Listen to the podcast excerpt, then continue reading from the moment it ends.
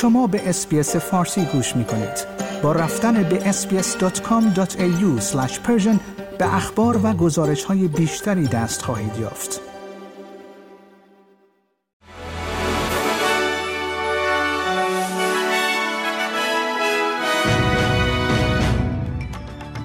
درود بر شما شنوندگان گرامی نیو سرد هستم و پادکست خبری روز دوشنبه 21 آگوست سال 2023 میلادی را تقدیم حضور شما می کنم.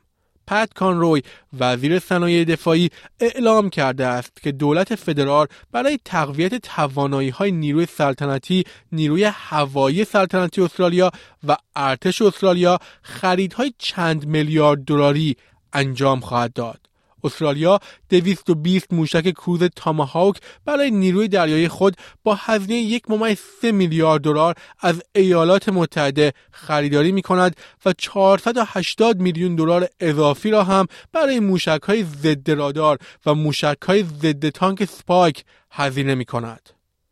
وزارت دفاع یک قرارداد 8 ممیز 4 میلیون دلاری برای طراحی تنظیم کننده هسته‌ای استرالیا به شرکت مشاوره ارنست و یانگ اعطا کرده است.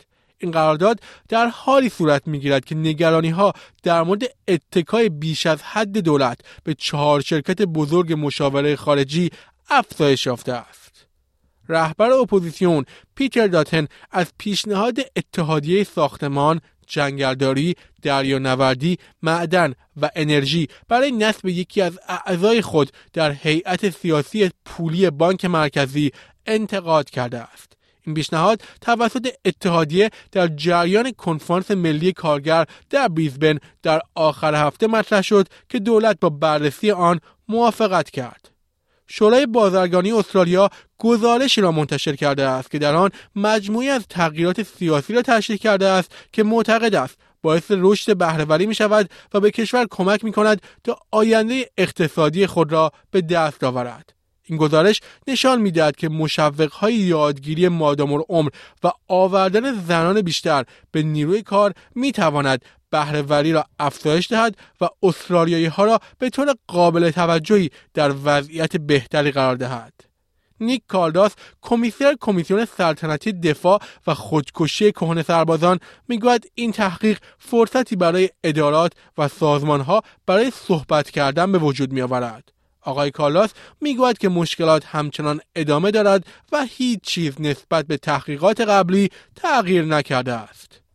یک نظرسنجی جدید توسط دانشگاه فناوری سیدنی نشان می‌دهد که 90 درصد از پناهندگان سوری و عراقی که در نتیجه درگیری ها در سرزمین های خود به استرالیا آمدند از زندگی در اینجا بسیار خوشحال هستند.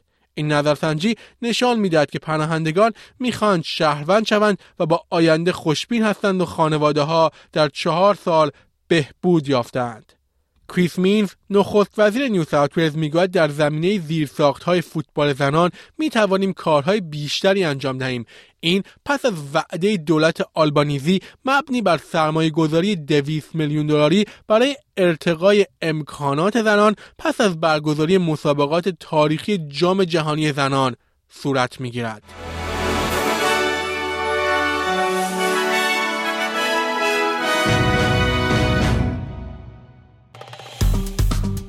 like، share، comment.